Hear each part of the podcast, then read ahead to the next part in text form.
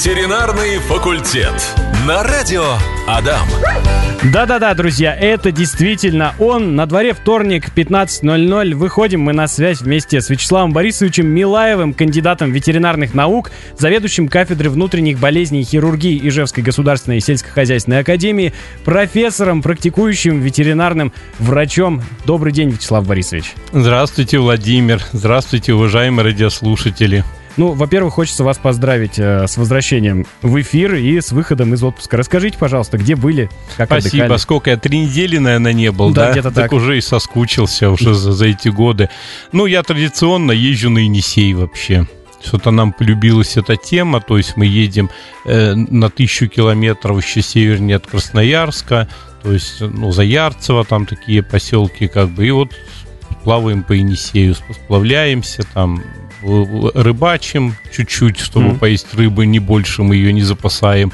Ну и, в общем-то, смотрим природу, и там реальная перезагрузка происходит. Не разгрузка, как я говорю, а перезагрузка. Там компьютер выключается и включается по-новому, потому что нет связи, не видишь людей, никого, только вот мы втроем, лодки и река. Там горные реки, обычные реки впадают в Енисей, там очень много. И вот там реально происходит перезагрузка. Потому что понимаешь, сотовой связи нет, позвонить равно не позвонишь, тебе никто не позвонит, никакие вопросы ты все равно не решишь, потому что ты полностью оторван от мира. И вот реально происходит так, что приезжаешь, все по-новому. Вот как компьютер включают и выключают.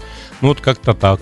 Хотел, да, у вас спросить, брали ли с собой кого-то из домашних животных, но сказали уже, что втроем ездили. да? Не, ну куда? Я юшечку своего, что ли, буду мучить, повезу, да никогда. Я сам мучиться буду, а его я не повезу. Хотя, конечно, я скучал и по семье, и по собакам.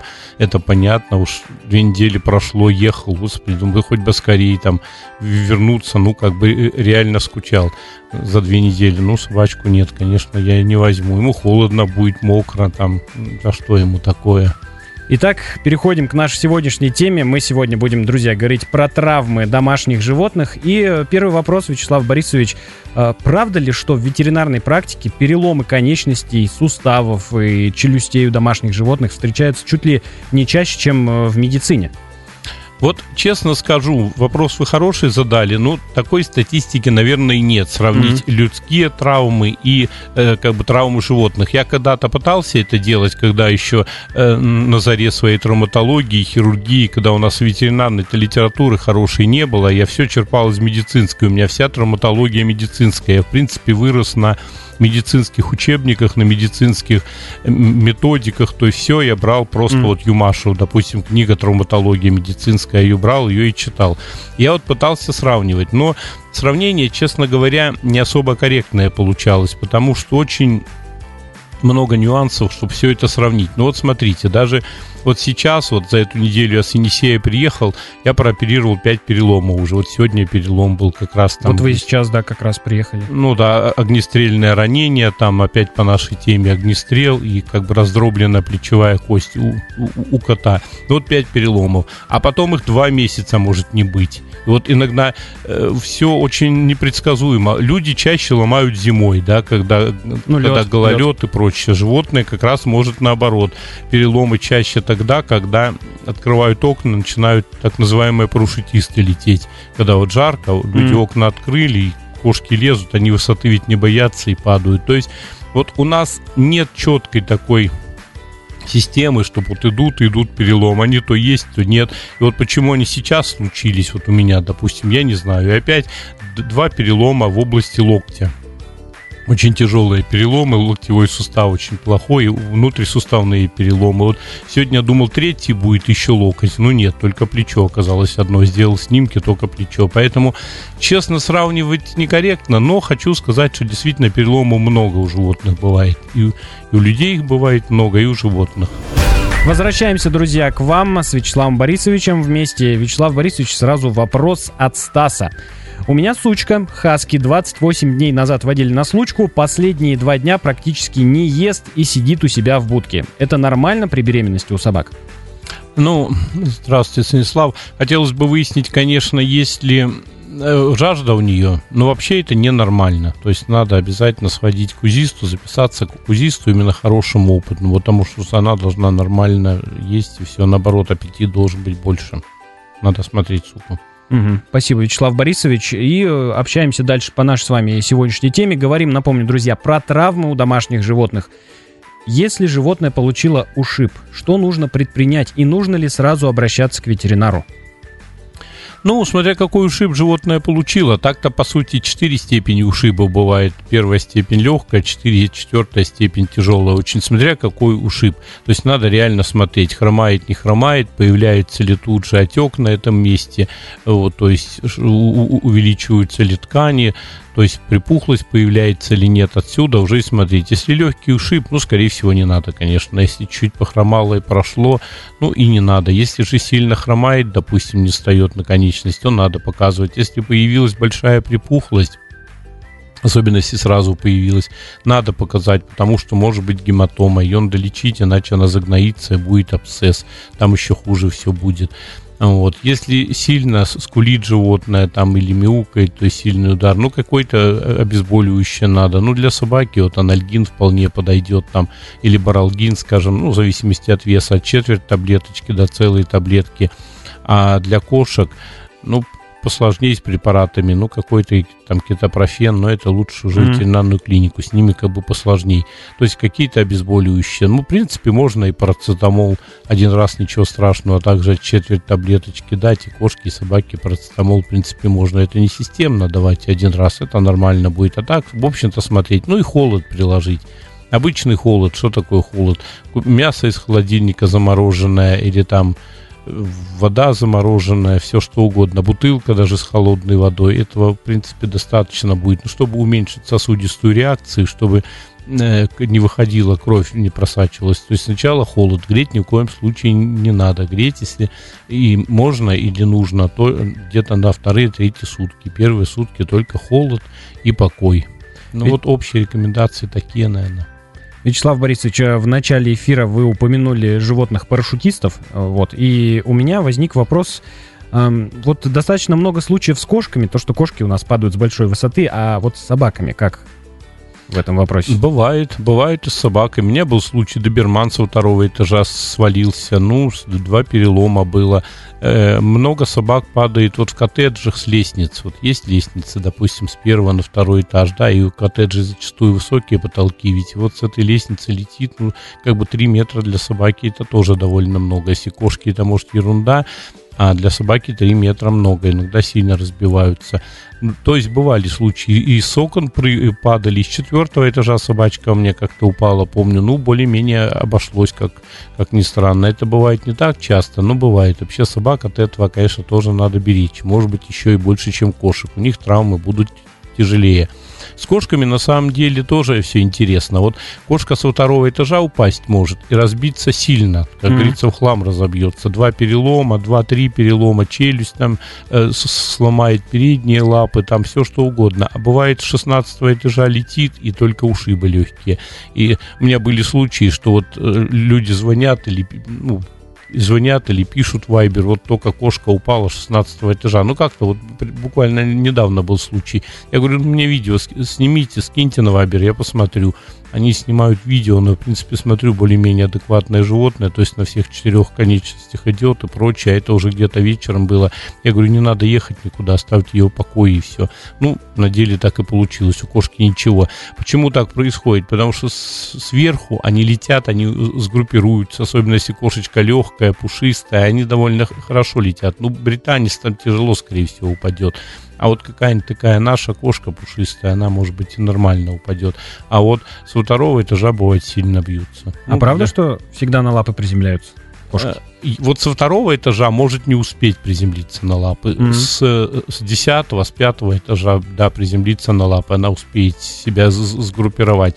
Бывает, не всегда при, приземляются на лапу. Почему? Потому что могут удариться об балкон, об, с нижнего этажа балкон, mm-hmm. да, об газовую трубу, об карниз вот, подъезда, ну, в подъезде есть же крыша, карниз, вот оттуда может, может удариться, об дерево иногда ударится, и тогда уже летит спиной и прочее, ну, по-всякому. Конечно, тяжелее бывает, когда на асфальт падают, а когда на мягкую траву или на снег, на торф, допустим, то, в общем-то, и все намного легче. Но зачастую, да, 90% случаев они на лапы приземлятся. Им только время надо, чтобы свой полет скорректировать, как говорится. Но это же все равно так или иначе происходит удар, и последствия, наверное, какие-то есть. Но вот такое чудо произошло, да, кошка 16 этажа упала, выжила, Выжила да. и без проблем. Но зачастую, конечно, очень тяжелые осложнения бывают. Или переломы, могут, может быть пневмоторакс. То есть иногда э, как бы происходит разрыв легкого, возникает пневмоторакс, э, разрыв селезенки, разрыв печени. Поэтому падение с высокого этажа всегда надо показать, конечно. Вы сначала можете не заметить, а вроде бы ничего, и на ногах ходит. А вдруг разрыв селезенки, кровь вытечет, и животное погибнет где-то через сутки. Поэтому, в принципе, конечно, надо звонить или показывать доктору. Но если уже совсем хорошо, но я говорю, я вот по видео могу уже оценить вот эту кошку, я оценил по видео, что ее никуда не надо вести. Я вижу там совершенно адекватно, они хорошо глаза сняли и прочее, а зачастую люди не могут оценить. Бывают разрывы печени, поэтому хотя бы какие-то кровоостанавливающие сделать или еще что-то. Вот легкие, mm. воздух копится в плевральной полости, животному дышать как бы тяжело. То есть переломы это еще ну, не самое страшное, что может быть при при падении. Разрыв селезенки хуже, чем перелом. Кровь вытечет, и животное погибнет. А перелом, ну вот его можно прооперировать на второй-третий день и все хуже вывихи, чем переломы, хочу сказать уважаемым радиослушателям, потому что вывих и вправить тяжелее зачастую, вылечить тяжелее. Самое главное, его упустить не надо, потому что вывих, если он свежий, его можно тут же управить, и все будет хорошо. Если люди приходят на третий, пятый день с вывихом иногда, так часто бывает, или где-то ходили не очень удачно по клиникам, или сами никуда не ходили, и вот когда приходят, и уже вывих поздний, вот тогда зачастую надо операция. То есть, по сути, сами люди упустили и получили проблемы и себе, и животным. А свежий вывих вправили, да и все, и все хорошо было. То есть, вот вывихи, они хуже переломов зачастую. А если не вовремя вправили, там что, неправильно срастается? А вывих будет, представьте, ну, уже не вправляется, допустим, я вправляю, он опять вылетает, скажем, головка бедренной кости, ну и животное конечности пользоваться уже не будет, или будет пользоваться ограниченно, ну, хромота всю жизнь, инвалидность mm-hmm. по сути. А вовремя вправили, ну и, в общем, и все, недельку поболело и забыли. Да, вывих и так. Спасибо. А давайте сейчас подробно м, про переломы подробно поговорим а, чуть позже. Я все-таки хочу спросить, что делать, если животное, ну вот, поранилось чуть-чуть. То есть э, порез получил. У нас э, стекол много валяется, ну, гвоздей. Рана, да? да? Ну, рана это уже другая тема, да. Если поранилось чуть-чуть, допустим, подушечка, небольшое повреждение, да, небольшая ранка, ну, по сути, с ней делать ничего не надо. Если поранилось обильное кровотечение, что часто бывает так, и, к сожалению, люди не могут иногда нормально сориентироваться и правильно все сделать. Бывают ситуации, животное привозят в клинику, там кровище льет везде, по стенам и прочее, у них машина вся в крови, вот они собаку тащат. Мы говорим, так что ж вы не забинтовали, не сделали что-то человеку, а я и не подумал. Ну, сам человек в шоке, понятно, все это сложно. Mm-hmm. Поэтому, если поранились легко, ну и ладно. Но самое главное при ранении это остановить кровотечение. При этом, если кровь не очень обильно льется, я вот, допустим, и не советую сразу кровь останавливать. Можно чуть-чуть даже подержать, пусть прольется, а потом или пальцем пережать эту ранку, или забинтовать. Обычный бинт. Не надо даже стерильный, обычный бинт. Не надо бинтовать очень туго, но все-таки плотненько. Таким образом вы остановите кровотечение. А потом уже доставить в клинику и смотреть, что там. Может, уже и делать ничего не надо быть, может надо шить. То есть раны бывают разные. Иногда небольшое ранение гвоздем, скажем, а кровь льется, не, останавлив... не останавливается, потому что повреждена внизу лапка, ну, дистальный отдел, как мы врачи говорим, а гвоздь прошел сантиметров на 7 на 10 и повредил крупную артерию. Я иногда по 6 часов таких животных оперировал, чтобы кровь эту остановить. Вот реально 6 часов стою и ничего не могу сделать. Хотя, казалось бы, такое ерундовое повреждение. Поэтому первое это за, забинтовать. Если предмет грязный был и кровь уже остановилась, можно промыть окислителями. Это перекись водорода или калия перманганат, ну, марганцовка так называемая, да.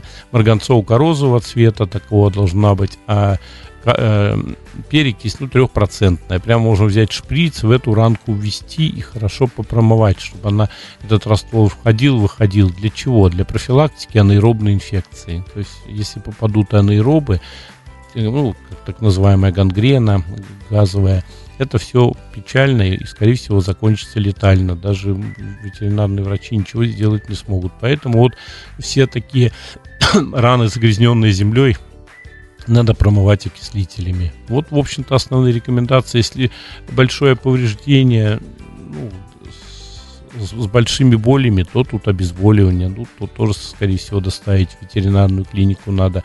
Если обильное кровотечение было, много крови, ну, скорее всего, тоже надо прийти, чтобы кровь mm-hmm. восстановили, и, может быть, хотя бы капельницу прокапали, чтобы как-то восстановить объем жидкости, циркулирующей в кровяном русле.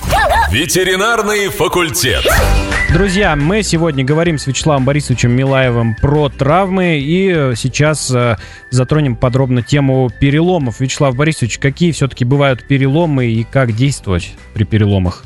Как помогать питомцам? Ну, я, наверное, полную классификацию не буду переломов давать. Это, думаю, ни к чему в нашем формате, да. Ну, единственное, что можно сказать, переломы бывают закрытые, это когда без повреждения кожи, и бывают открытые, когда с повреждением кожи, то есть появляется ранка, которая возникает или из-за воздействия вне, извне, то есть какая-то пулька или еще-то, что-то, скажем, стекло, все что угодно, или раны возникают из-за э, отломков, которые ранят изнутри.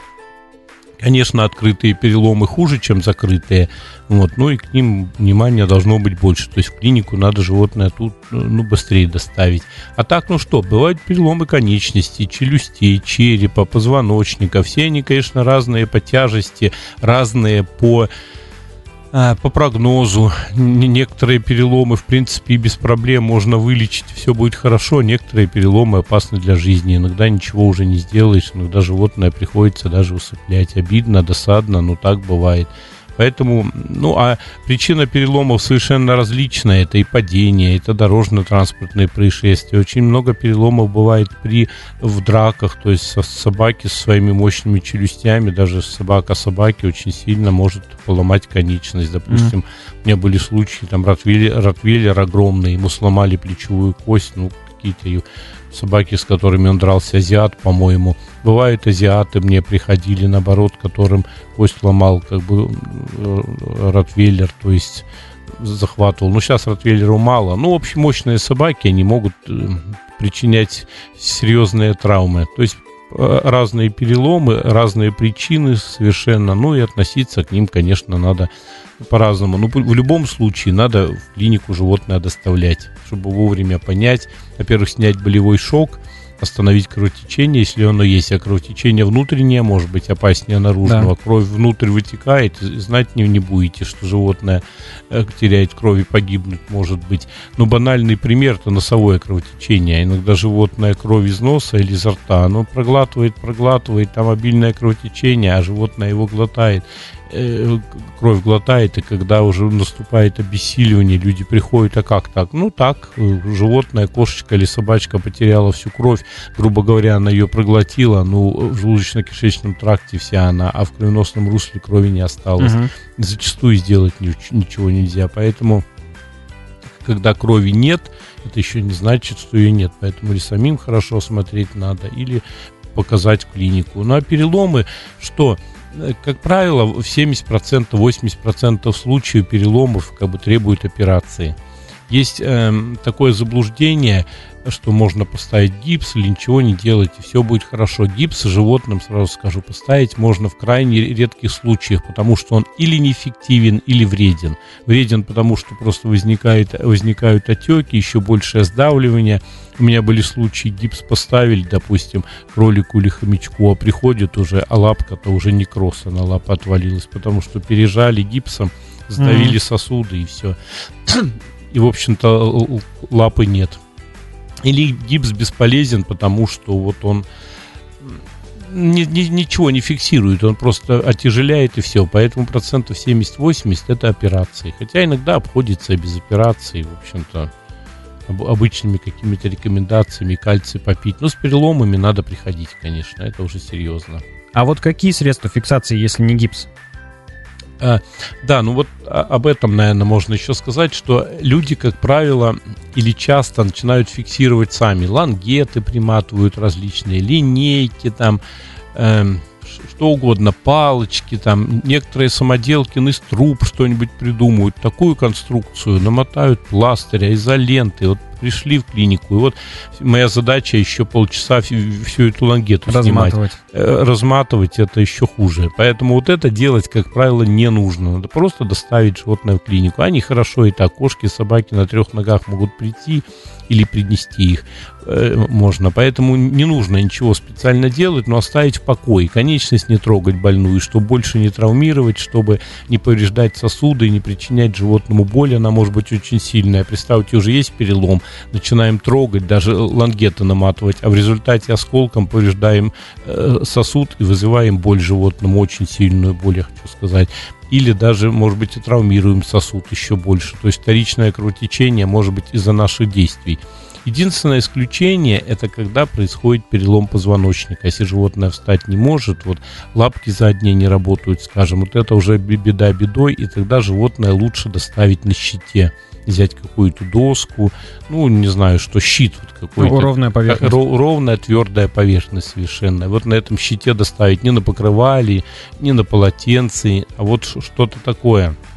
Ну, может быть, кошечку в переноску положить аккуратненько, там ровное дно. Это вот единственный случай, когда надо животное иммобилизировать. А так просто оставьте в покое, не трогайте ногу, не трогайте ничего и привезите в клинику, там сразу обезболят, потом же сделают рентген, и животному все будет легче. То есть человек с переломом сам практически ничего не сможет сделать. Надо обязательно показать, и лучше показать специалисту, ну, травматологу, который это понимает. Ну, может быть, и на обычный прием в клиниках перенаправят уже куда-то. Бывают клиники, вот кабинеты у нас не часто ко мне направляют, потому что, ну, это не их профиль, они занимаются как бы другими вещами. То есть вот как-то так, ну, приходить надо. При этом с переломом, может быть, и не обязательно прямо немедленно мчаться. Может быть, как-то обезболить там и чуть позже прийти вывихи, но вот, повторяю, они более еще экстренной такой помощи требуют. Возвращаемся к вам, друзья. Говорим сегодня про травмы совершенно разного рода. Это не только переломы ушибы, это еще бывают и ранения из пневматического или огнестрельного оружия. Вячеслав Борисович, расскажите, пожалуйста, про такие случаи. Ну, таких случаев довольно много. Но что говорить, вот сегодня я оперировал кота, вот я к вам приехал, оперировал кота, у него был э, перелом плечевой кости, именно огнестрельный, но я думаю, это пневмат, ну, пневмат mm. довольно сильный, потому что пуля прошла на вылет, а я могу судить поэтому, потому что остатки свинца остались в ране. Очень тяжелый перелом с раздроблением, там куча осколков. То есть, ну вот, к сожалению, ну, котик ходит, он у них не дома сидит, вот, видимо, куда-то пришел. А так часто бывает, да, у меня бывали случаи, сосед даже приходит и говорит, вот смотри, у моей собаки что-то там, какая-то проблема, что-то там такое у нее, посмотри. Ну, смотрю, блин, думаю, что ж такое, начинаю побольше, какая-то дырочка пошел, взял пинцет, принес, вытащил. А я говорю, собака-то бегает, наверное, где-то, гуляла одна. Нет, нет, никуда не ходит. Собачка лабрадор была. Я говорю, ну ходит, наверное, как не ходит? Да нет, никуда не ходит, совсем никуда не ходила. А я-то говорю, что достаю пульку. А, ну да, но она тогда убегала, может, минут на 10 куда-то. Ну вот, видимо, ей хватило, чтобы кто-то стрельнул. Потому что, ну, такие случаи бывают. Это, конечно, непорядочно очень. Дети или взрослые занимаются этим. Это, в общем-то, очень могу даже сказать радиослушателям, но это очень постыдное занятие на самом деле. Потому что я оперировал как бы несколько кошек и собак, mm-hmm. которые были парализованы. То есть пуля попадает в позвоночник и я вот даже говорил, как, как она находит-то именно межпозвоночное пространство или пространство, где выходят нервы, корешки нерва, она прямо туда попадает. И, э, в общем-то, доходит до спинного мозга, и несколько животных остались инвалидами. Я пулю достал, допустим, а это очень тяжелые операции нейрохирургические. Пулю-то я достал, но уже спасти спинной мозг не удается. Бывает, конечно, и удачные случаи бывали. Пулю достала, она еще не сильно давила на спинной мозг. И, в общем-то, все нормализовывалось. Бывает, пули в ухо попадают, в, в глаз. Э, тоже плохо. Э, несколько случаев было, что пульки попадали в грудную полость животному. То есть они вызывали пневмоторакс, то есть это повреждение легкого и потом после этого возникает еще и плеврит гнойный или пневмония. Это очень тяжелое состояние, зачастую надо оперировать или долю легкого удалять, потому что она поражена она, она кровит и уже не может функционировать, и эта доля просто гниет. То есть или долю легкого удалять, или очень тяжело и долго лечить. И вот, казалось бы, ерундовая пулька попала в, в, в грудную полость. Осталась она там или не осталась, это уже не важно. Но она вызывает такие изменения, когда животное мучается месяц-полтора и умирает. То есть на самом деле это все, все не такие уж и шутки. То есть пневматы сейчас очень много, они разрешены. Ну, у меня был случай в ворону я подобрал, я не знаю, рассказывал я в передаче или нет. Едем зимой, вот ворона по этим по сугробам там что-то прыгает. Mm-hmm. Мне жена, ой, смотри, смотри, что-то с вороной. Но остановились, это на фруктовой металлурге. Метров триста вернулись назад пешком. Я по пояс по сугробам. Действительно, ворона не улетает. Ну, поймал ее. Ну, что делать? Понес тут же в клинику, сделали рентген, там пулька пулька попала вот. в крыло и в, чуть-чуть в крыло и в грудь, то есть в грудные мышцы. Ну, слава богу, это ворона отсидела, еще морозы сильные были, это март был вот этого года, но сильные морозы, я ее несколько дней держал, там переноски кормил, прочее, но она такая дикая, еще пытается клевать и, в общем-то, хватает клювом. Ну, в общем, назвали Каркушей эту ворону. Ну и в итоге, когда потеплело, я взял в руки, отпустил, ворона улетела. Полетела на березу, я думаю, все нормально Спасли. будет. Ну да, такое счастливое стечение. А если был бы перелом, допустим, плечевой кости, крыла, ну там что, там, там возможно, ничего и не удалось сделать. То есть пневматы довольно опасная штука, они и не убивают животное, ранят, и ранят иногда очень тяжело. Сейчас сезон охоты же открылся, вот э, недавно новости, в новостях давал, что про на лосей. И охотники зачастую ведь тоже бывают осечки, бывают ошибки охотничьи. Как часто у вас такие пациенты, в которых случайно попали из охотничьего ружья? Да, полно таких пациентов, конечно, бывает, в лайку попадают случайно, специально охотник, конечно, никакой не будет стрелять. Ну, э, такие случаи бывают довольно часто. У меня, кстати, был очень смешной случай, это было прям уже, наверное, лет 15 назад, э, пришли люди, а человек оказался с Анапы. Он с Анапы приехал к нам охотиться, и вот пришли ко мне с собакой, говорят, вот у собаки там что-то с лапкой, ее повредил кабан. Тогда еще рентгена, наверное, не было у меня даже 15 mm. или 20 лет назад. Ну, ну что, я посмотрел, ну перелом, надо оперировать, иду на остеосинтез, а собака охотничья, естественно, им надо, чтобы она бегала, чтобы работала, то есть им обязательно нужна операция. Ну, я прооперировал, выхожу и говорю, да, у вашего, вашего кабана зуб-то железный.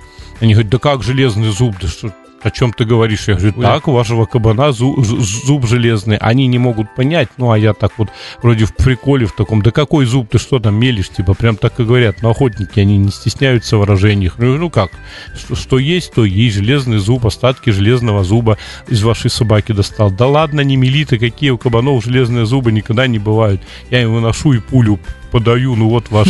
Они же говорят, что кабан повредил. Ну вот ваш железный зуб. И они друг на друга. Это ты, это ты, а нет, это, это вот тот, это он там стоял, и понеслась вся эта штука. Ну, реально тяжелый перелом.